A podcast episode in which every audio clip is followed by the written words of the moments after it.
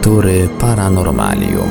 Dziś w lekturach Paranormalium sięgniemy po jedną z książek Lucjana Znicza z cyklu Goście z kosmosu, a mianowicie Katastrofa tunguska, Trójkąt Bermudzki, Obce ślady. Tytuł książki mówi właściwie wszystko. Przedstawione w przystępny dla czytelnika sposób informacje na temat słynnej katastrofy tunguskiej, osławionego obszaru na Atlantyku zwanego Trójkątem Bermudzkim oraz różnych mających miejsce na Ziemi anomaliów. Książkę tę na naszej antenie prezentujemy w odcinkach w całości.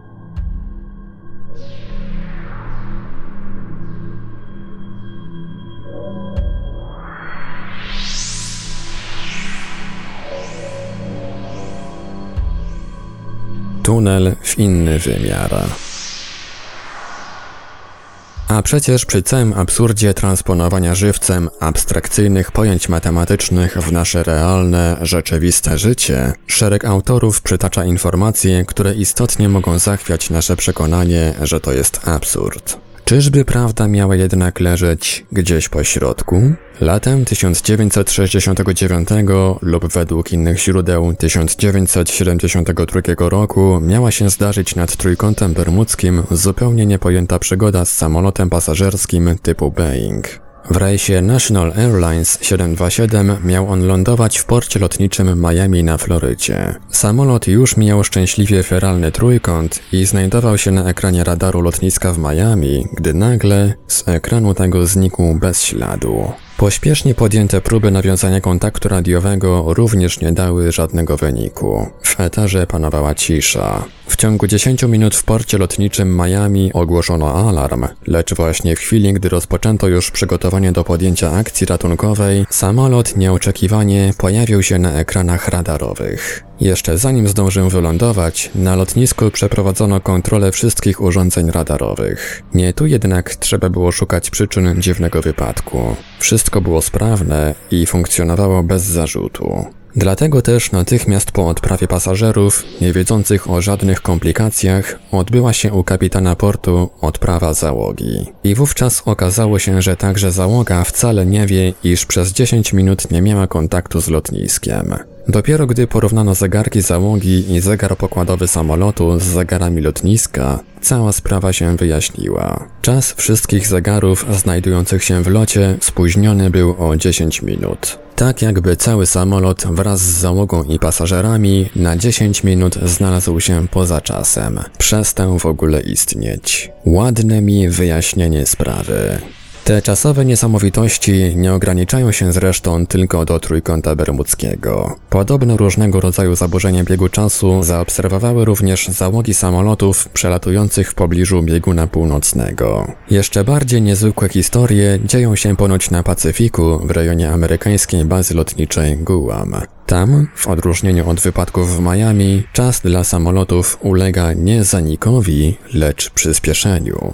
Według Andy Kent Thomas Jeffrey startujące z tej bazy samoloty po przeleceniu odpowiednich odcinków i wykonaniu zadania powracały do niej z tak nieprawdopodobnym wyprzedzeniem w czasie, jakby tym razem czas na Ziemi się zatrzymywał. Autorce tej zawdzięczamy zresztą jeszcze jedną i jeszcze bardziej niesamowitą historię. Otóż w swojej książce pod tytułem The Bermuda Triangle podaje ona, że w roku 1961 jakiś pilot amator podczas lotu wśród kumulusów nad Ohio przy wyjściu z chmury zupełnie niespodzianie natknął się na inny samolot. Mimo natychmiastowego manewru nie udało mu się uniknąć zderzenia, ale na szczęście ograniczyło się ono tylko do lekkiego stuknięcia końcem skrzydła w jeden z płatów tamtego samolotu. W jeden z płatów. To nie pomyłka, bowiem zderzył się on z dwupłatowym samolotem z okresu I wojny światowej.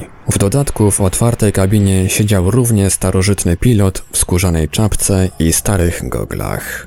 Oczywiście, gdy pilot złożył o tym meldunek na lotnisku, nikt mu nie uwierzył, ale w kilka miesięcy później w pobliżu miejsca zdarzenia odkryto przypadkiem w jakiejś starej szopie właśnie samolot tego typu. Sprowadzeni eksperci stwierdzili rzecz jasna, że ten drewniany z płóciennymi płatami samolot od dziesiątków lat już nie nadaje się do latania. Po czym przy jego bliższych oględzinach odkryli nagle ślad uszkodzenia na jednym z płatów, a w nim mikroskopijne resztki glinu i lakieru pochodzące ze skrzydła jakiegoś samolotu współczesnego. Zdarzenie to można wyjaśnić tylko anomalią czasu. Współczesny lotnik został cofnięty w czasie o kilkadziesiąt lat. Tłumaczy z całą powagą pani Thomas Jeffrey.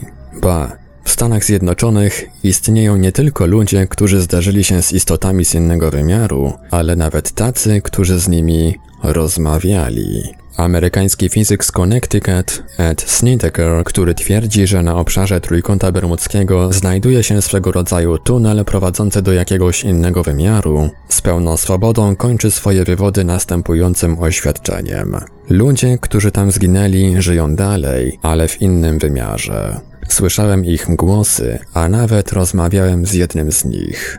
Był to pilot RAF-u, który zginął w roku 1945, mając wtedy 50 lat. Kiedy go odnalazłem w 1969 roku, żył jeszcze.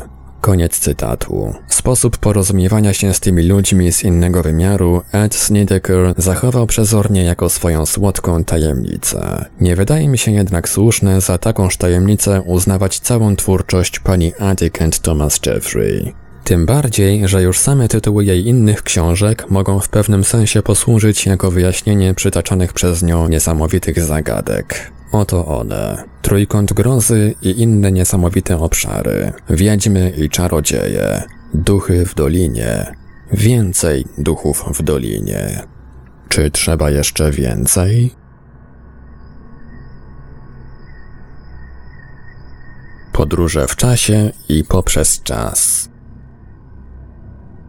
Myliłby się jednak ten, kto by sądził, że takie załatwienie pani Thomas Jeffrey automatycznie załatwia także całą sprawę potencjalnego istnienia, a nawet ingerencji w nasz świat jakichś światów innowymiarowych. Bo oto, o ironio, w poszukiwaniu dostatecznie ważkiego zaprzeczenia tej nieprawdopodobnej, według mnie, hipotezy, natknąłem się na kolejny, tym razem bardziej udokumentowany, a mimo to równie niesamowity wypadek. Schneider w swojej książce Besuche aus dem All, wydanej w roku 1974, można to przetłumaczyć prawie jako goście z kosmosu, opisuje go następującymi słowy. W maju 1958 roku adwokat dr Gerardo Vidal z Buenos Aires powracał wozem ze swoją żoną z uroczystości rodzinnej. Przed nimi dwoje przyjaciół jechało w innym wozie. Przyjaciele dojechali do miejsca przeznaczenia, Vidalowie jednak nie. Przeszukanie drogi w odwrotnym kierunku nie dało żadnego rezultatu. 48 godzin później otrzymali oni telefon z argentyńskiej ambasady w Mexico City, 5000 km odległości, gdzie Widalowie się zgłosili. Dzień później małżeństwo wróciło i opowiedziało, co się zdarzyło. W chwili, gdy wyjeżdżali z jakiejś miejscowości na szosę, wóz ich okryła nagle gęsta mgła. Oboje stracili przytomność. Gdy ją odzyskali, znajdowali się w swoim wozie na skraju szosy w całkowicie nieznanej okolicy. Zatrzymali przejeżdżających obok i dowiedzieli się, że znajdują się w Meksyku. Zagarki ich stały, ale za pomocą kalendarza stwierdzili, że od chwili omdlenia minęły dwie doby. Wóz nie był zniszczony i jedynie z wierzchu był spalony lakier, jakby przejechał po nim aparat do spawania. Oboje czuli się tak, jakby obudzili się po długim śnie. Poza bólem karku nie odczuwali żadnych fizycznych dolegliwości. Widalowie złożyli zaprzysiężone zeznania o wypadku, jednakże władze zażądały, by o nim nic nie mówili. Peugeot 403, wóz Widalów, został wzięty do zbadania do USA. Koniec cytatu. Tyle Schneider. A teraz jeszcze jeden, tym razem najnowszy i najbardziej udokumentowany wypadek z tej niesamowitej zaiste serii. Oto 25 kwietnia 1977 roku, jak podało szereg gazet prasy zachodniej, nieopodal miejscowości Putre na granicy chilijsko-boliwijskiej, 2200 km na północ od Santiago de Chile, kapral Armando Valdez wraz z sześcioosobowym pododdziałem wyruszył zgodnie z rozkazem na codzienny nocny obchód niemal całkowicie pustynnego obszaru. W pewnej chwili patrol dostrzegł około pół kilometra przed sobą jakieś niezwykle jaskrawe światło. Valdez rozkazał natychmiast żołnierzom zająć pozycje obronne i sam, ubezpieczony przez nich, ruszył w kierunku światła. Ubezpieczenie jednak okazało się nieużyteczne. Zanim Valdes zdążył zbliżyć się do światła, zgasło ono nagle, a wraz z nim zniknęła także z oczu żołnierzy sylwetka kaprala. Zdezorientowany pododdział, nie wiedząc co dalej począć, tkwił na miejscu przez 15 minut, a gdy wreszcie zdecydowano się wyruszyć na poszukiwanie zaginionego dowódcy, nagle pojawił się on wśród ciemności. Z wyrazem niezwykłego zdumienia na twarzy zdążył krzyknąć muchachos, po hiszpańsku chłopaki i padł zemdlony. Oszołomieni żołnierze zabrali się pospiesznie do ratowania kaprala i zaskoczeni ujrzeli, iż Waldes, który kwadrans temu odszedł od nich ogolony, miał teraz na twarzy wielodniowy zarost. Posiadany przez kaprala zegarek z kalendarzem wykazał, ile zarost liczy dni. Kalendarz wskazywał 30 kwietnia. Mimo szczegółowych wypytywań, Waldes nie był w stanie przypomnieć sobie niczego, co mu się w ciągu tych 15 minut albo 5 dni wydarzyło. Po prostu wyruszył w stronę światła, wołając głośno: Kim jesteście? i Obudził się wśród cucących go żołnierzy. Dowództwo armii chilijskiej z początku nabrało wody w usta, wobec jednak nieustających zapytywań prasy całego świata przyznać musiało, nie zajmując przezornie własnego stanowiska, że, cytat, ogólnie biorąc, informacje prasowe są zbieżne z zeznaniami siedmioosobowego patrolu wojskowego. Koniec cytatu. To wszystko. Jakże mało, z pewnością o wiele za mało, by móc z jakimkolwiek bodaj pozorem prawdopodobieństwa rozwiązać tę nieprawdopodobną zagadkę, ale równocześnie jakże dużo, o wiele za dużo, by z czystym sumieniem jednym wzgardliwym ruchem ramion skwitować wszystkie tego rodzaju sensacje. Czyżby jednak, mimo całego absurdu, Zastrzegam się jeszcze raz, traktowania matematycznej abstrakcji jako realnej rzeczywistości. Istotnie w pewnych warunkach nasze trójwymiarowe życie bryłowców mogło być zakłócone przez czwarty wymiar? Czas? Wyścig między fantazją i nauką. Dla niemałego grona ludzi usiłującego w ten właśnie sposób wyjaśnić tajemnicę trójkąta bermudzkiego nie ulega to żadnej wątpliwości. Ba, ale łatwo nie mieć wątpliwości w dziedzinie, w której nie ma się również dostatecznej ilości informacji. A takie właśnie odnieść można wrażenie, czytając mętne wypowiedzi niektórych z nich. W pobliżu Trójkąta Bermudzkiego oraz w pewnych innych punktach węzłowych elektromagnetycznych prądów grawitacyjnych istnieją, być może, drzwi lub okna do innego wymiaru, poprzez które mogą przenikać systematycznie i całkiem dowolnie doświadczone istoty pozaziemskie. Ich spotkania z ludźmi w innym wymiarze czynią jednak powrót tych ostatnich niemożliwym, bądź to ze względu na fakt, iż jest to jeszcze technicznie niemożliwe, bądź z uwagi na przeszkody stawiane ze strony nieznanych potęg. Pisze na przykład Berlitz. Sanderson wspomina o jakichś niezwykłych burzach magnetycznych w rejonie Trójkąta Bermudzkiego, cytat, w wyniku których w określonych warunkach mogą zaistnieć przemieszczenia samolotów i statków w inne punkty kontinuum czasoprzestrzennego, zaś profesor Bergier uważa, iż w tym właśnie miejscu, za drugi taki punkt uznaje on Stonehenge w Anglii, istnieje przejście do drugiego wymiaru czasoprzestrzeni, czyli do wszechświata równoległego z naszym.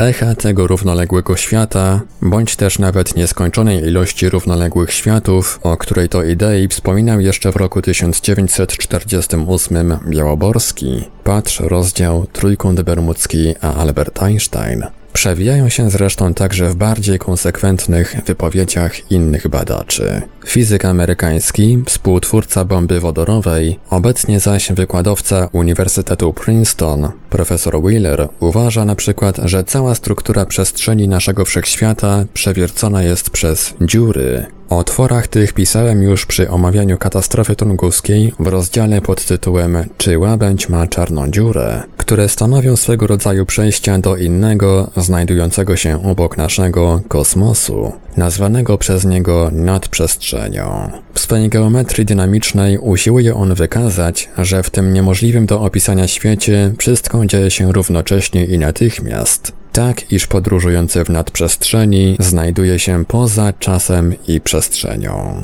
Inny wreszcie z naukowców, Faliński, twierdzi, iż do pomyślenia jest nieskończona ilość systemów światowych, które wzajemnie zachodzą na siebie, ponieważ w budowie ich tak jak w budowie atomów, materia jest tylko znikomą częścią tworzącej je próżni. Systemy te są równoległe do naszego świata, ale przesunięte w przestrzeni i czasie. Pomiędzy tymi różnymi światami, komentuje tę historię Schneider, nie ma żadnych pól siłowych, które uniemożliwiałyby wzajemne przenikanie przedmiotów. Także podróże w czasie, bądź też przenikanie poprzez mury jest możliwe dla każdej istoty, której udałoby się przenieść z jednego świata w drugi. Pola sił odgrywają rolę tylko wobec elementów wewnętrznych i to wyłącznie wewnątrz tego samego świata. Fakt, iż pomiędzy biegiem czasu w tych równoległych światach nie ma zgodności, jest równocześnie pewnym sitem, przez które osobnicy o niezwykłej wiedzy mogą przenikać, aby badać przeszłość lub przyszłość. Koniec cytatu.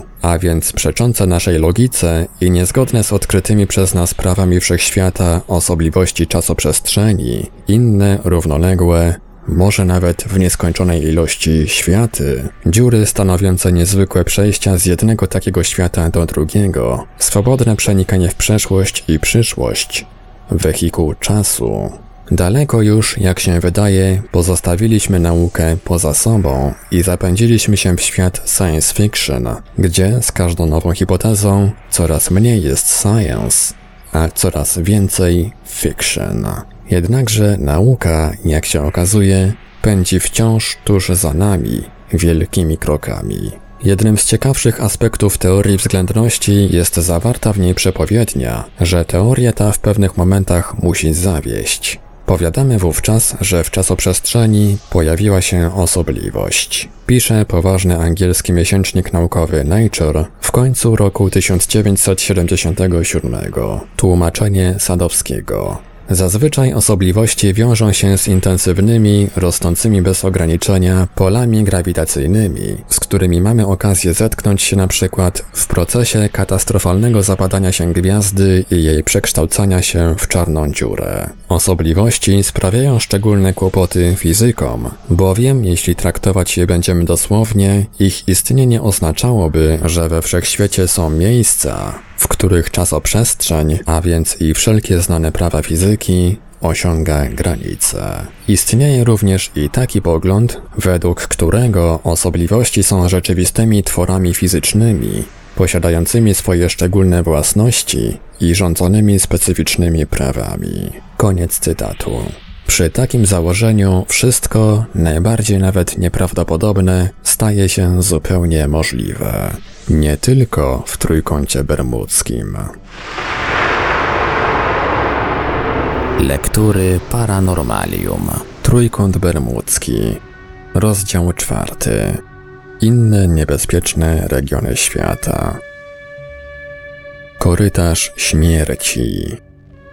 Bo czas już wyraźnie powiedzieć, że słynny trójkąt bermudzki jest jedynie najbardziej osławionym, ale wcale nie jedynym obszarem wodnym naszej planety, siejącym strach i grozę wśród marynarzy całego świata. Akwenem takim, ku zdziwieniu zapewne wielu ludzi, jest nawet kanał La Manche.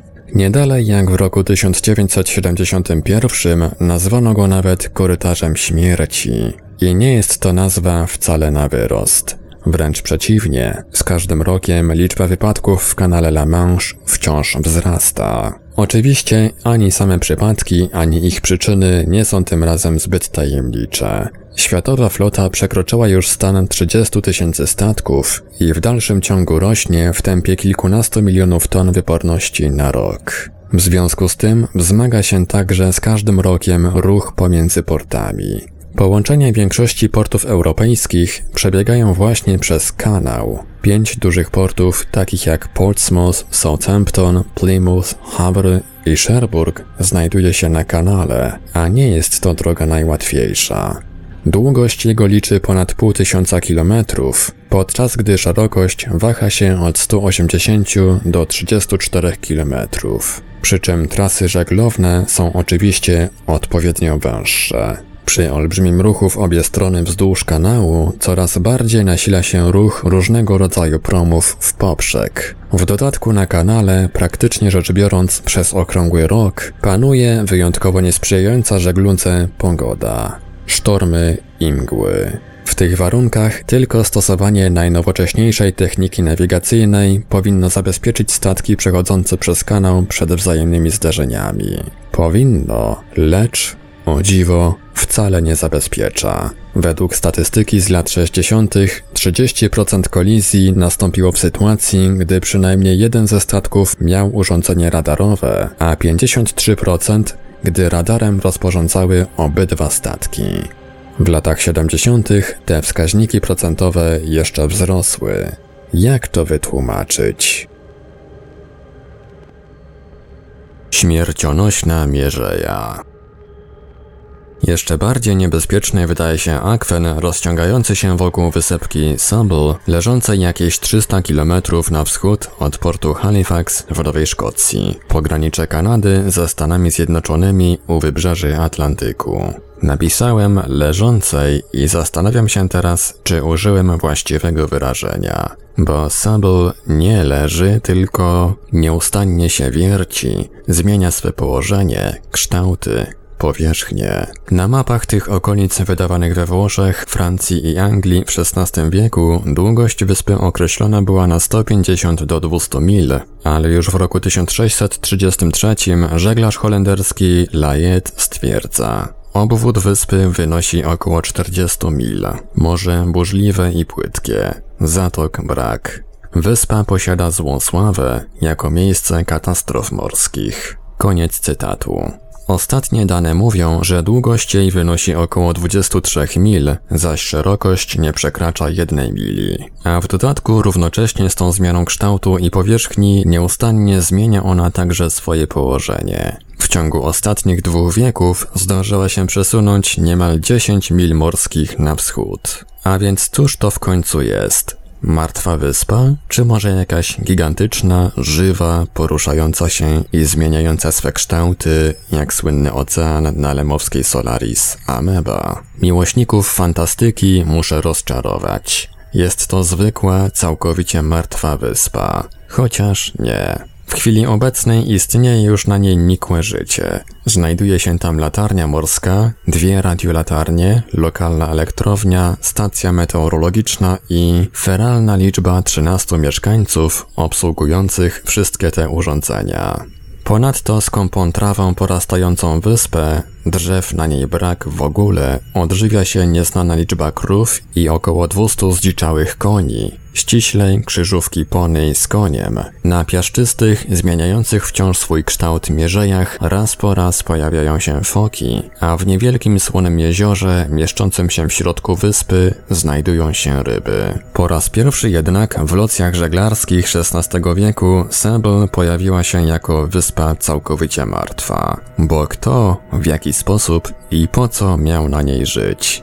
Długi, płaski sierp naniesionego przez ścierające się w tym miejscu dwa prądy morskie piasku odstraszał wszelkich śmiałków brakiem nie tylko jakiejkolwiek fauny, ale nawet bardziej rozwiniętej flory. W dodatku prądy te, którym wyspa zawdzięcza swe narodziny, to ciepły golfstrom i zimny prąd labradorski, których starcie powoduje nieustanną, gęstą mgłę, i raz po raz powtarzające się niemal przez cały rok potężne sztormy. A przy tym, powiedzmy sobie szczerze, nawet jeśli byli jacyś śmiałkowie, to dawno zapłacili życiem za swą niewczesną odwagę. Bo poza mgłami i sztormami najtrudniejszą do pokonania barykadą Sable były i są ruchome ławice piasku.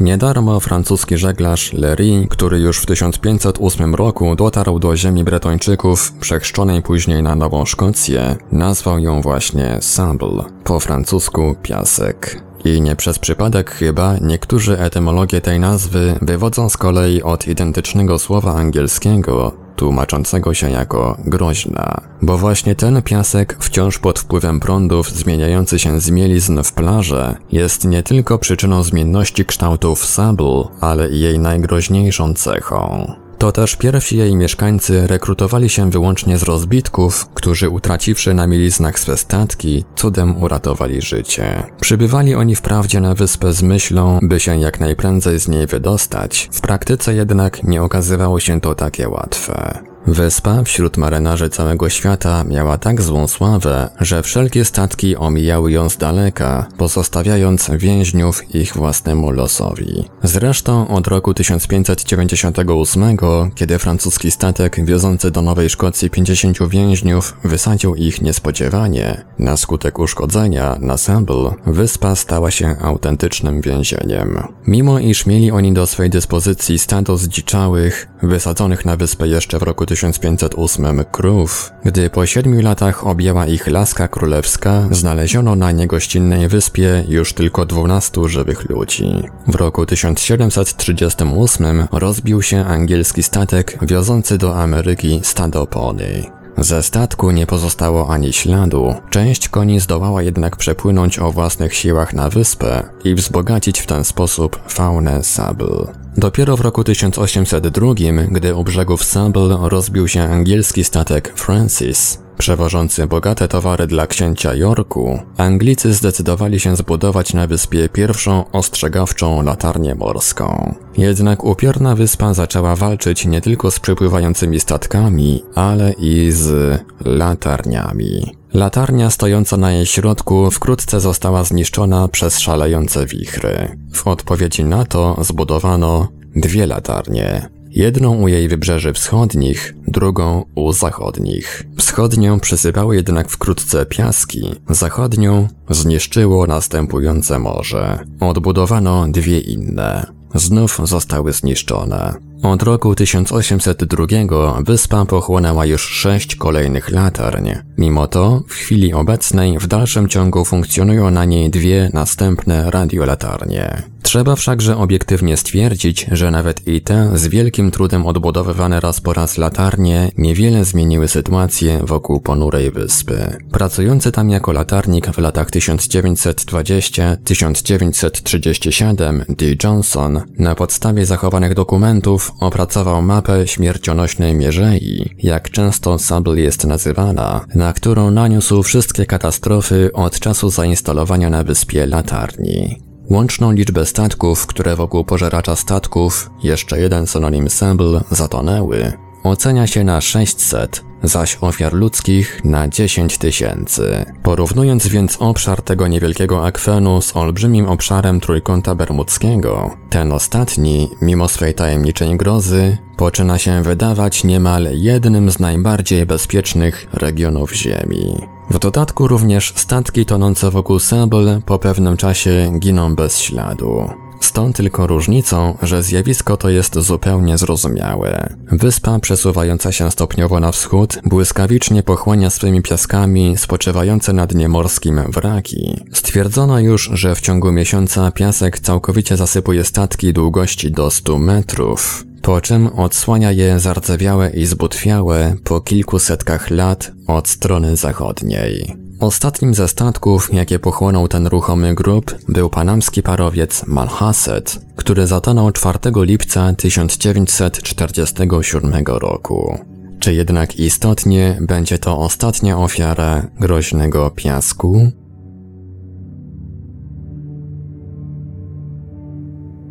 W Radiu Paranormalium zaprezentowaliśmy fragment książki Lucjana Znicza Katastrofa tunguska, Trójkąt Bermudzki, Obce Ślady. Dalszy ciąg w kolejnym odcinku Lektur Paranormalium. Archiwalne odcinki Lektur Paranormalium znajdziesz do pobrania w archiwum naszego radia na stronie www.paranormalium.pl.